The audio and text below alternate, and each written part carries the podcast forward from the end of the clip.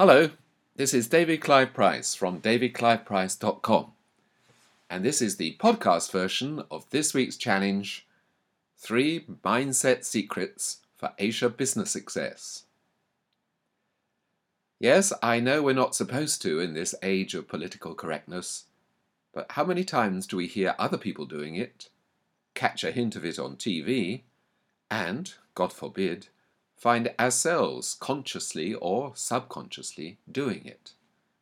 I mean, stereotyping. According to psychologists, stereotypes can be mental on an interpersonal level and social on an intergroup level. In other words, they reinforce assumptions and give relief. And for that reason, they are often defensive and negative. But that's not always the case.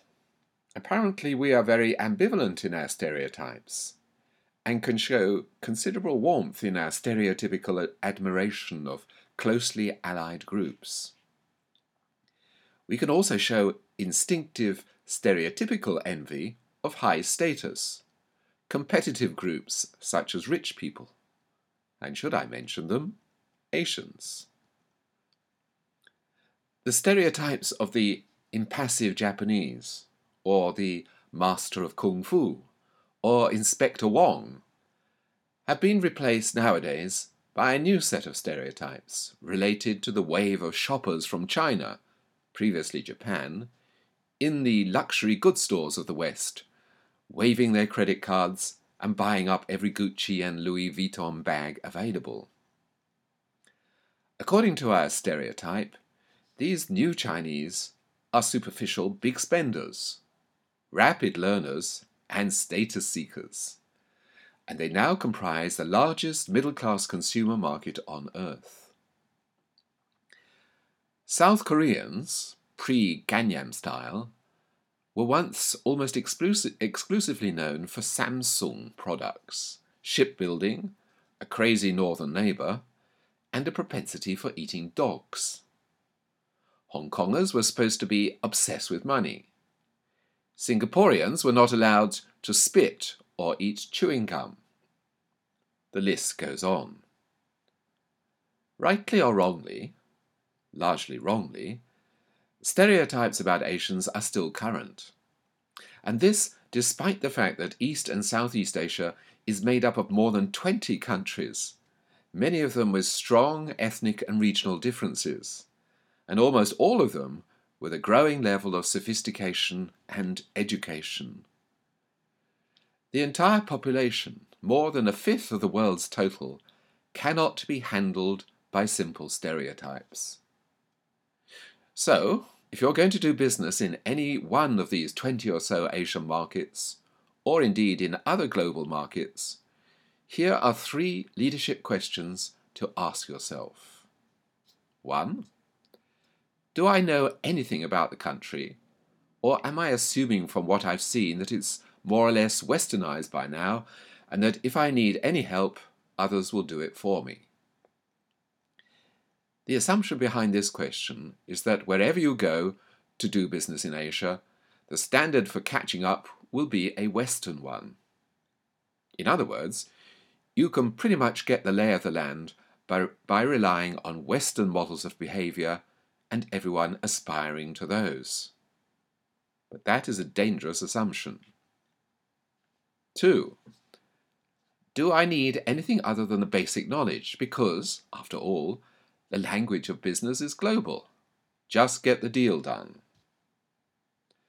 Well, yes, the language of business is global and often English, but that doesn't mean that the how of business, or even the why of business, is the same from country to country or from culture to culture.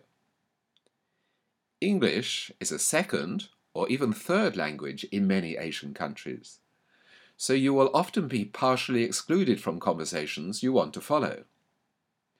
It's also likely that you come up against a whole network of obligations and loyalties that completely undermine your faith in a straightforward, rational, and Western way of doing business.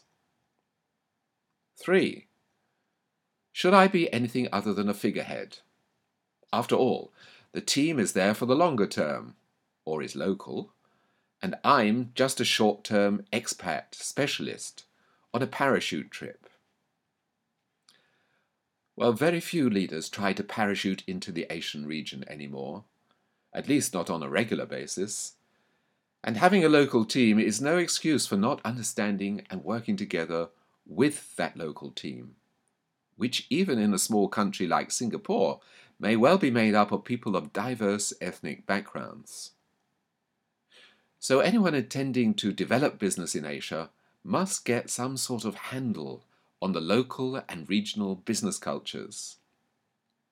A figurehead from the West, or an expatriate who, who relies entirely for connections on the expatriate community, will not build the essential long term and local relationships for leading or partner, partnering a successful business in Asia. Don't assume that Hong Kong and Singapore and Shanghai are the same. They aren't. You must do your homework. Most of all, be ready to listen and learn. It's not just a matter of handing out your business cards right, left, or centre, or knowing how and when to accept a toast at a business dinner. It's wanting to find out what makes your counterparts tick, what they believe in, and what they do, even in their spare time. It's about people, not stereotypes, individual people. Some of them perhaps more educated in the West than you've been. They may be more widely travelled and more knowledgeable about East and West than you are. Their business success may be precisely because of their awareness of the emotional and professional synthesis of the two. It's about learning attitudes and customs that are foreign to you, but that you get you places, even in business, that you couldn't have previously imagined. Most of all, it's about having the confidence to plunge in. Leave those stereotypes at home and take a long, deep bathe in other cultures and mindsets. You'll be surprised how refreshing it is. This is an extract from my new book, Bamboo Strong Cultural Intelligence Secrets to Succeed in the New Global Economy. To find out more about leadership skills to manage in the multicultural workplace or in global business, visit www.davidcliveprice.com davidcliveprice.com or email info at davidcliveprice.com. And if you found this helpful, please get the word out by sharing on any social media buttons you can see. And until the next time, happy listening.